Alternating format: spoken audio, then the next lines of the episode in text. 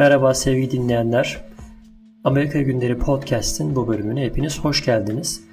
Bu bölümde farklı bir şey denemek istedim ve programıma konuk alıyorum. İlk defa yaptığım bir şey değil belki ama bu formatta bir konuk ilk defa gerçekleştireceğim. Bu anlamda hem heyecanlıyım hem de uzun zamandır kendisiyle bu meyanda bir sohbet gerçekleştirme e, arzusu yaşadığım için mutluyum. Sevgili Mustafa Birgin şu anda konuğum.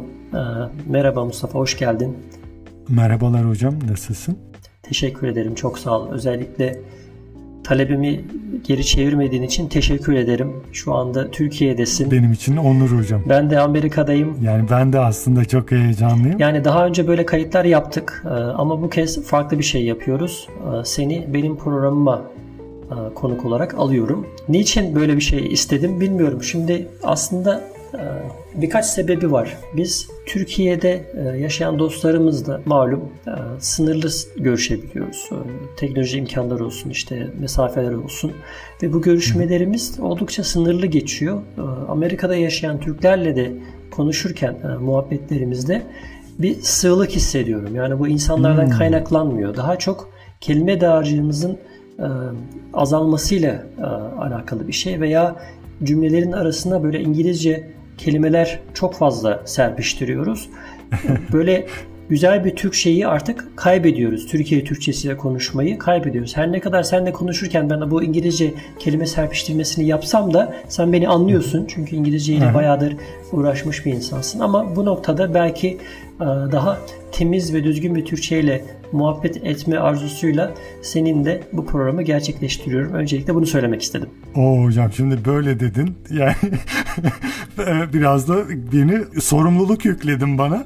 İster istemez hani daha böyle cümlelerimin dizaynına hani terkibine e, dikkat etmeye çalışacağım. Bilemiyorum artık hani Zeki Müren performansı beklemeyin benden ama yani elimden geleni yapacağım. Aslında hani senin çok uzak olduğun bir şey değil. Sen senelerdir hem profesyonel hem de podcast anlamında yayıncılık dünyasında olan birisin. Ee, özellikle e, böyle bir girizgah yapıp e, senin yaptığın kayıtlarda ne kadar titiz olduğunu, ne kadar emek verdiğini, benim de e, buna tamamen zıt bir şekilde ne kadar böyle gelişi güzel e, kayıtlar hani olsun da bitsin. Hocam sendeki performans bende olsa yani e, çıkardığım işin 10 katı güzel işler çıkardın. Çünkü şöyle bir şey var. Hani sen bir kere de yapıyorsun ben 10 kere de yapıyorum. Yine karşılaştırdığımız zaman böyle aynı kalitede oluyor.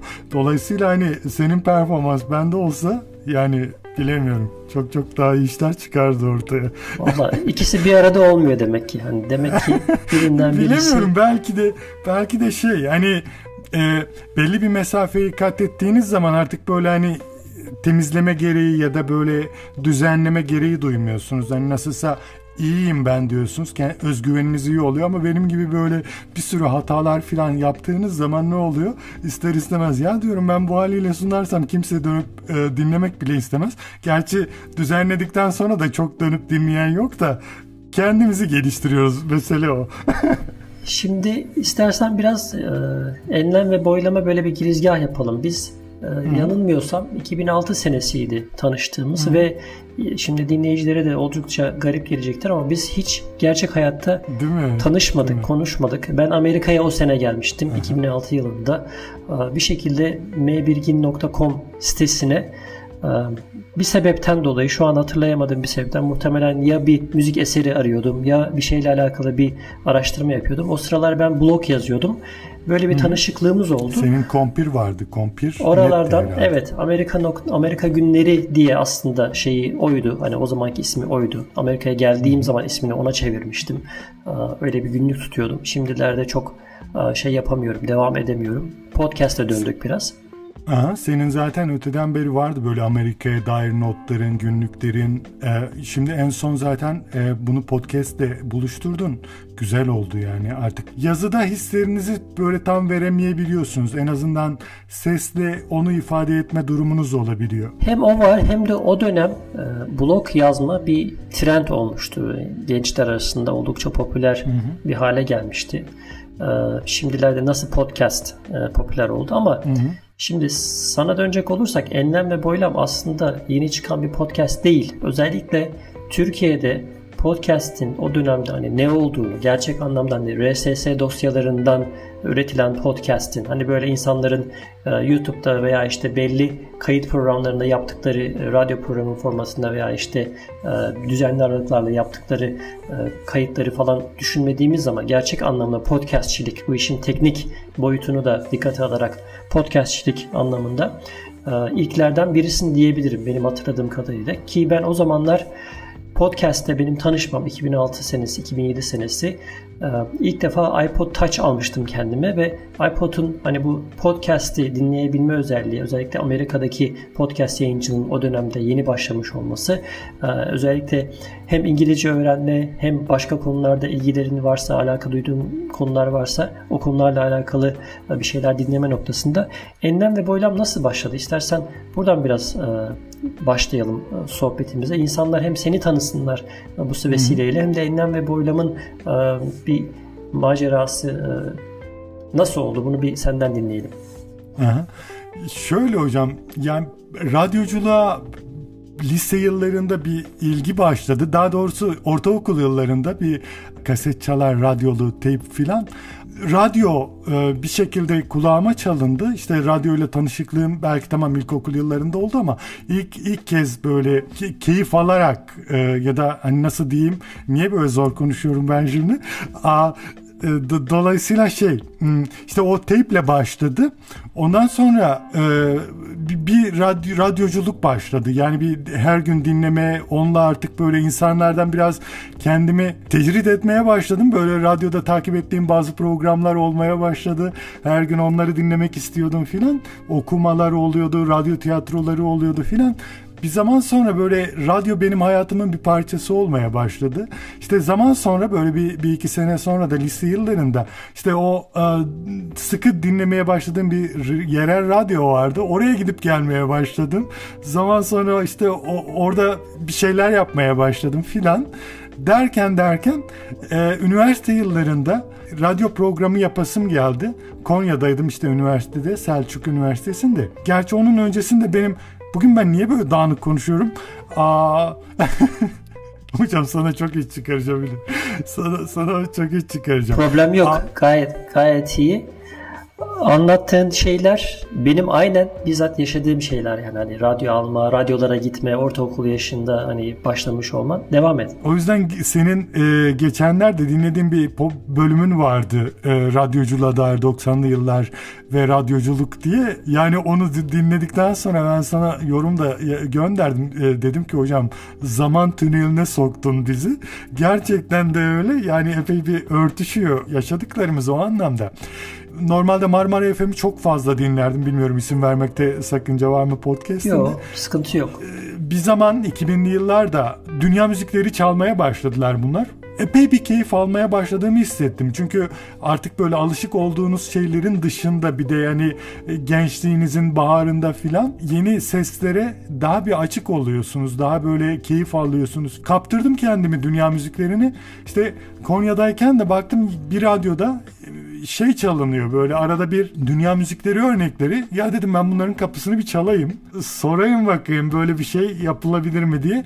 Ve Dört Yön isimli 20 programlık 20 hafta süreyle bir program yaptım. Daha çok ben hazırladım. Çünkü benim hazırlama serüveni epey e, zaman alıyor. İşte ondan sonra işte adı da Dört Yön. Dünyanın Dört Yanından Şarkılar isimli bir programdı.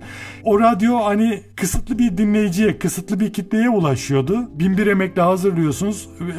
10 kişi, 20 kişi, belki 50 kişi falan dinliyordu programınızı. Bir zaman sonra artık hani motive olmamaya başlıyorsunuz. Sonra ya dedim ben niye şey yapmıyorum? Hani o zamanlarda böyle e, internet yeni yeni gelişiyor. Ben de biraz biraz kullanmaya başlıyorum. Arkadaşlarla kayıtlar falan yapıyoruz. Daha çok ses kayıtları böyle doğaçlama şeyler falan. Onları böyle biraz düzenleyip düzenleyip böyle internete e, işte o zamanlar ücretsiz siteler vardı. İşte maybirgin.8m.com falan. Evet evet. On, o, onlardan alıp böyle ücretsiz domainlerden kullanıyordum. Oraya yüklüyordum işte arada bir e, bir şeyler. Sonra ya dedim ben niye böyle radyo programı tadında bir şeyler hazırlamıyorum ve e, böyle bu, bu o sisteme yükleyeyim. En azından tamam yine çok fazla kim, kimseye ulaşmayacak ama tesellisi şu. Hani devamlı kalacak. Hani e, belki o an dinlemeyecek insanlar en azından tamam ben 10 sene 20 sene sonra dinleyebileceğim. Yani o, o bile beni heyecanlandırıyordu. Kimse dinlemesi bile. İşte böyle böyle düşünmeye başladım. 2005 yılı başlarında hocam böyle bir şey düşündüm ve girişimde de bulundum aslında. İşte arkadaşlardan arkadaşlarla birlikte ufak tefek kayıtlar yapmaya başladım. İşte taslağını falan oluşturdum falan ama bir türlü bir türlü böyle hani podcast olarak mı düşünmüştün o zaman da? 2005 senesinde. O zamanlar podcast diye bir şey yoktu hocam. Ben radyo evet. programı gibi bir şey düşünüyordum. Aa, hani onu hazırlayayım işte 15 dakika 20 dakika falan işte içinde köşeler falan olan ve onu internete koyayım, web siteme koyayım. Artık e, bilenler, takip edenler oradan takip etsin diye içimden geçiyordu ama işte bu mükemmelliyetçi takıntılarım dolayısıyla e, yani olmaz olası diye diyorum bazen. Aa, hazırladım. İşte şu, bir kısmını beğenmiyorum. İşte yok şöyle olsun, yok böyle olsun diye diye diye diye en son devreye sokamadım hocam.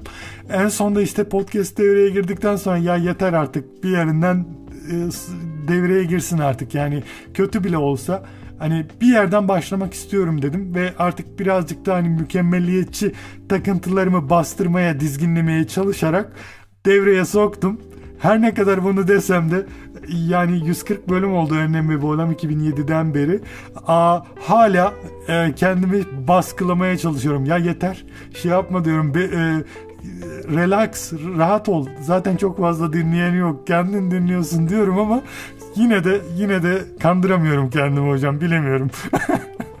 ben ilk bölümlerini Enlem ve Boylam'ın e, hala da dinliyorum. Hani vakit buldukça bazen uzun yolculuklara çıktığımda özellikle orada anlatılan hikayeler, e, yaptığın söyleşiler, e, aldığın konuklar, onun dışında dünya müzikleri tabii ki çok büyük bir rol oynuyor programın dinlenebilmek olmasında. Bu noktada eski enlem ve boylamları gerçekten özlüyorum. Hala da dinliyorum. Bilmiyorum hani öyle bir istatistik elde edebiliyor musun? Hani çok çok çok fazla kanaldan dağıtıyorsun sen programı. Hı hı. Toplam dinleyici sayılarını bulabiliyor musun bilmiyorum ama bence e, bir şekilde belli bir kitlesi var diye düşünüyorum enlem ve boylamın. Aa, bilemiyorum hocam. Varsa bile e, biraz hani sessiz kalan e, bir kitle. Bende de biraz bu var sanki bilemiyorum. Birazcık da dinleyicilere onu mu hissettirdim nedir? Onlar da hani eğer yorum yapacaksanız, eğer geri bildirim verecekseniz gerçekten hani hissedin. O, o öyle verin geri bildirimi. Dolayısıyla onlar da şey, biraz ürkek mi davranıyorlar, çekingen mi davranıyorlar bilemiyorum. Birazcık şey bir e, sessiz kalan bir e, dinleyici e, portföyümüz var diye düşünüyorum. Çok fazla değil. Yani bana arada bir geri bildirim geliyor. Çok fazla değil ama takip edenler de hani birazcık senin gibi hani senin gibi ikinci bir örnek bilmiyorum gerçi ama hala eski bölümleri dinleyen ve e, arada bir e, tekrar tekrar dinleyen gerçekten zaten ilk bölümler senin de e, epey bir katkın oldu hocam sağ olasın. Yani Amerika'dan izlenimler köşemiz vardı. Aydan aya bana kayıtlar gönderiyordun. Yani epey bir renk oluşturmuştu. İlk bölümler e, biraz uzundu. Yaklaşık nereden baksan 40 dakika 50 dakika bir saati bulabiliyordu. Zaten ilk 5 bölüm benim askerlik öncesi döneme geliyor. Askerlik döneminde işte bir sene kadar ara verdik. 2008'deydi galiba. 2009'da kaldığımız yerden devam ettik. Ama şu vardı. E, baktım ben çünkü canhıraş bir şekilde hazırlamaya kalkınca podcast'i e, bir saatlik programlar bana eziyet olmaya başladı. Dedim ben bunu kısaltacağım ve 10 dakika dolaylarına düşürdüm hatırlarsan. Evet ama o dönemde sanki elinde kayıtlar da vardı mevcut gibi geliyor bana. Hani ilk birkaç bölümü yaparken hı hı. kenara koyduğun e, bir köşede biriktirdiğin kayıtlarını böyle sanki birleştirmiştin gibi geliyor. Tabi tabi yani o var. Bir de dediğim gibi ta 2005 yıllarında e, böyle bir hazırlık vardı. Oradan da içime sinen bazı kayıtlar oldu. Onları tekrardan e, değerlendirdim. Hatta mesela arkadaşlarla yaptığımız ben tiyatro kursunda da e, bulunmuştum Konya'dayken üniversite yıllarında. Böyle birkaç aylık bir e, maceram olmuştu. Arkadaşlarla bazı kayıtlar falan e, almıştık. Dolayısıyla o kayıtları biraz böyle düzenleyip onları yayınladığımda oldu. Senden de tabi destekler geliyordu. Sen de mesela Amerika'da Türkiye'den giden bazı arkadaşlarla bir araya gelip kayıtları alıyordun. Bana gönderiyordun. O dönemde o yaptığım kayıtları bir bilsen yani ben şu an geri dönüp dinlediğimde ses kalitesi olarak oldukça düşük e, Aha. kayıtlar yaptığımın farkındayım. Hani biraz sana aslında haksızlık etmişim. Çünkü Amerika izlenimleri deyince bir bakıyorsun arkadan böyle bir, bir, bir şey geliyor. Hışırtı sesi falan geliyor. Ama o dönem benim yaptığım kayıt cihazları bir tane e, şey vardı. Dijital kamera vardı. Bildiğin Hı. kamera hani böyle e, resim çektiğimiz kamera. Onunla yaptığım kayıtlar vardı. Onları gönderiyordum. Hani alet edevat noktasında, teknik imkanlar noktasında çok fazla hem bilgi birikim hem de tecrübe olmadığı için bu şeyleri hani sana öyle gönderiyordum o zamanlar. Hem hızlı olsun hem bir yerde gittiğim yerde mesela bir kere gittim Kanada'da hatırlıyorum otel odasında oturmuşum. Kanada ile alakalı bir bölüm çekmişim. Yine böyle bir ses kaydı yapmışım mesela. Ottawa'ydı galiba. Evet, evet. Tabii hocam şu hmm, mikrofon kalitesi, ses kalitesinin iyileşimi YouTube'dan sonra oldu. Hani podcast döneminde de yani YouTube furyası başlamadan önce de e, biraz biraz böyle ama herkese ulaşmıyordu. İnsanlar e, sadece ilgililer araştırıyordu güzel kaliteli mikrofonları filan. Ama e, YouTube Tan sonra artık herkes kanal açmaya, videolar yüklemeye başlayınca ister istemez ses kalitesinin önemli olduğunun farkına varmaya başladılar. Dolayısıyla artık e, telefonlar da ister istemez artık hani yüksek kaliteli ses e, kaydetmeye başladı filan. Dolayısıyla bundan yararlanmaya başladı insanlar. Güzel bir şey. Yani gönül ister daha erken devreye girsin ama biraz geç girdi ama olsun. Evet şimdi seni tanıtırken tabii sadece enlem ve boylamla sınırlandırmak mümkün değil. Çok renkli bir kişiliğin var ve bu kişiliğini mbilgin.com isimli internet sitende zaten e, ortaya koyuyorsun. Hem ilgi alanların, hobilerin hem de e, pek çok farklı konuda özellikle kişisel gelişim noktasında insanların kendilerini geliştirmeleri noktasında farklı radyo programlarını, işte farklı internet sitelerini, güzel bulduğun videoları, özellikle dünya müzikleri seçkisi her ne kadar şu anda bir telif hakkı meselesinden dolayı biraz sınırlanmış da olsa o web sitende e, bir araya getirmeye çalışıyorsun. Biraz mbgin.com'dan bahsedelim istersen. O aynı sürece mi denk geliyor o podcast'te başladığın dönem? Şöyle hocam, mebirgin.com aslında internetle ilk tanıştığım yıllarda e, ki 1999 ya da 2000 yılı oluyor. Beni çekti. Sonra işte ücretsiz siteler oluşturmaya başladım. İşte TRTC yok işte evet, 8M.com evet. falan. Hoşunuza giden şiirler oluyor. İşte e, arada bir sizin aklınıza gelen şeyler oluyor. Böyle bir, bir amatörlük döneminde böyle bir şeyler oluşturdum. Hani bir araya getirme işte front page ile nasıl dizayn yapılır falan filan. Evet. Kendimi çok böyle şey hissediyordum, iyi hissediyordum. Bir şeyler oluşturup insanlara görücüye çıktığını görünce filan. Ondan sonra ben programlamaya heves saldım. 2003-2004 yıllarında filan programlama öğrenmeye başladım. Ben fizik bölümü e, mezunuyum. Zaten 4 yıllık fizik bölümünü 8 senede bitirebilme e, başarısına sahip bir kimseyim. Ama şöyle bir şey oldu. Aslında fizikten çok ben programlamaya kanalize oldum. Evet. okulu çok ihmal ettim. 8 sene sonunda ben artık programlama anlamında kendimi iyi hissediyordum. Böyle bir şeyler oluşturabilmeye başlamıştım. Zaten bilgisayar programları oluşturmaya başladım. İşte ondan sonra web siteleri falan. Ben hatırlıyorum müzik kitaplığı diye bir e, yazılım da geliştirmiştin. Aha aha. İşte o radyoculukla programlamanın ya da e, bu iki alanın birleşimi diyebilirim. Radyoculuğa ilgim var. Öte taraftan programlama öğreniyorum filan.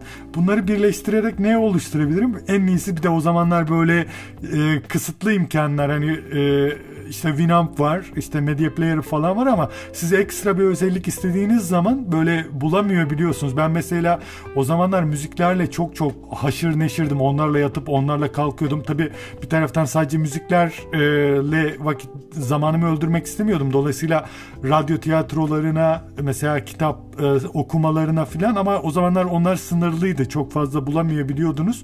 Zaten podcast kavramı o yüzden beni çok heyecanlandırmıştı. Çünkü hani müzik dışında farklı şeyler bulabiliyorsunuz, bulabiliyordunuz. Ama maalesef ki Türkçe kaynak çok yoktu o zamanlar. Evet. Birazcık da İngilizce öğrenme e, ihtiyacı ya da böyle beni heyecanlandırmaya başlamıştı. Ya diyordum Türkçe'de ben bir şeyler dinlemek istiyorum ama Türkçe çok fazla bir şey bulamıyorum. Ama İngilizce çok fazla şey var. Dolayısıyla niye İngilizce öğrenmiyorum? Bir bilgisayar programlama öğrendiğiniz için İngilizce öğrenmek zorunda hissediyorsunuz kendinizi. Ne yapıyorsunuz? İşte kelimelerden, cümlelerden bir şeyler anlıyorsunuz. Ama hani dinlediğini anlama bambaşka bir şey. O, o çok kolay olan bir şey değil.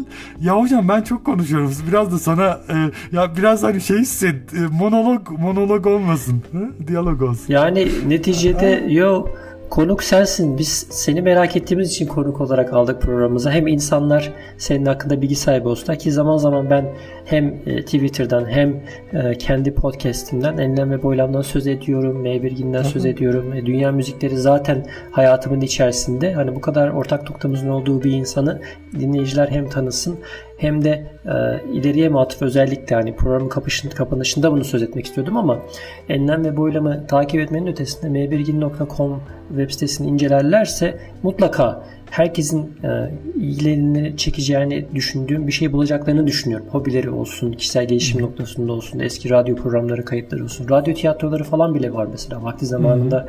Bizim belki şu an hiçbir yerde bulamayacağımız kayıtlar hmm. bile senin M1'gin portalında mevcut. Doğrudur hocam. Biraz böyle bazı e, kayıtları kendim bizzat almış olduğum için onları e, yayınladığım oldu filan. E, ondan sonra zaten mesela e, 20-25 sene öncesinden e, bazı kayıtlar e, normalde sahipleri bile farkında olmayabiliyor. Fark ediyorlar.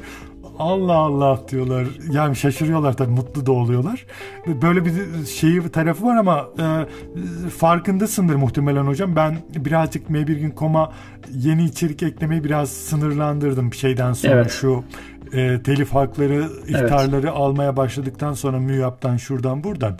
Gerçi onların e, YouTube kanalı da kapanmıştı telif hakları. Dolayısıyla bilemiyorum biraz böyle ironik bir durum, trajikomik bir durum. Ama şey, ondan sonra ya diyorsun hani ben bir karşılık beklemeden hani çok popüler olan içerikleri eklemiyorsunuz. Hani böyle her tarafta olan şeyler değil. Biraz seçici davranıyordum. Evet. Onları e, bulup ekliyordum. Ondan sonra da işte telif hakları ihtarlarıyla karşılaşınca artık e, yapmıyorum ya filan diyesiniz geliyor yani bilemiyorum. Ondan sonra biraz daha böyle kendime e, odaklanmaya başladım. Kendim içerik üretmeye gayret ettim. Onun dışında biraz ne yapmaya başladım? İşte İngilizce noktasında kendimi geliştirmeye devam ettim. Son dönemde biliyorsun Enlem ve Boylan biraz biraz İngilizce içeriğe de ağırlık vermeye başladı. Bilemiyorum yeni bir boyut kazanır mı ama e, e, tamam e, yeni bir projeden bahsedecektim. Onu neyse e, karıştırmayayım. Çünkü başka başka bir alan olabilir. Tamam neyse. Hocam sen konuş ben çok konuşuyorum. Valla aslında programın sonuna doğru da yaklaşmış olduk. Ee, benim hani buradaki düşüncem e, bu programı yaparken özellikle sana da söz ettiğim gibi hem seni tanıyalım hem enlem ve boylamın özellikle Türkiye'de şu an podcastçiliğin gerçekten çok ciddi anlamda tırmanışa geçtiği ve hemen hemen her gün bir yeni bir podcast'in çıktığı bu süreçte hı hı. E, bu sürecin öncülerinden birisi olduğun için hani bunu göğsünü kapatma anlamında söylemiyorum. Sadece hak ettiğin yere seni koyma noktasında. Çünkü Eyvallah. Türkiye'de podcastçilik hani o kadar eskiye giden bir hadise değil. Hı hı. Eski örnekleri olsa dahi geçen sene de konuşmuştuk. İlk dönem podcastlerin pek çoğunu şu an bulabilmek de mümkün değil. Hı. Bu anlamda hani hala daha o yıllarda podcastçiliğe başlamış ve hala sürdüren ve hala da bölümlerine erişilebilen podcastlerden birisi olduğu için Enlem ve Boylam bence çok özel bir yerde olmayı hak ediyor. Hmm. Kendi içinde olduğum için değil yalnızca hani benim de mutlaka katkılarım olmuştur ama bunun dışında bir Türkiye podcastçilik serüveninde insanların kilometre taşlarını konuştukları bir dönemde bunun da tarihin bir yerinde not edilmesini arzu ettim. Hem senin e, renkli kişiliğini de e, bu şekilde dinleyicilerimize Eyvallah. söz etmiş olduk. maybirgin.com'dan söz etmiş olduk. İnsanların mutlaka web sitene gidip bir şeyler bulacağına inandığım için daha fazla insanla paylaşma noktasında seni konuk olarak almak istedim. Çok teşekkür Biliyorum ederim. sen benle daha çok İngilizce konuşmak istiyorsun.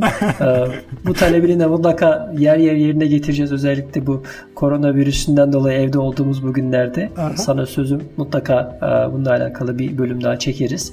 Arzu ettiğin ölçüde. Çok teşekkür ediyorum. Muhtelif enlem ve boylam bölümlerine hani katkıların epey oldu. Son dönemde yaklaşık bir iki, iki sene olmadı herhalde. Bir sene öncesinde birkaç bölümde seni yine böyle uzaktan konuk ettik ve İngilizce olarak da konuştuk. Senden tüyolar da aldık, püf noktaları aldık nasıl İngilizcemizi geliştirebileceğimize dair ve çünkü hani işin içindesin bizzat böyle hissediyorsun. Televizyonda bir şeyleri görmekle kameranın karşısında olmak aynı şey değil.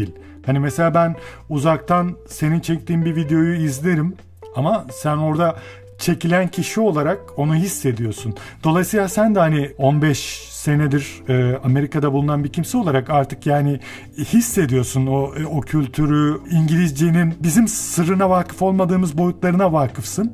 Dolayısıyla senden bir şeyleri duymak o anlamda epey güzel bir şey. Yani o anlamda bize epey bir katkılar sağladın. Çok teşekkür ederiz hocam. İnşallah e, ara ara kapını çalacağım. İnşallah. Çok teşekkür ediyorum katıldığın için, e, katkılarından ötürü. İnşallah keyifli bir söyleşi olmuştur. Dinleyiciler de zevk almışlardır. Eyvallah hocam. Çok çok teşekkür ediyorum. Ben de beni konuk aldınız. Ee, benim için de heyecanlı bir bölüm oldu. Zaten yer yer kendimi kontrol edemeyip konuşmakta tutuldum. Bir de çok konuştum. Özür diliyorum herkesten ve sizden hocam. Rica ediyorum. Teşekkür ediyorum ve e, dinleyicilere buradan bir sonraki bölümde görüşmek dileğiyle şimdilik hoşçakalın diyorum.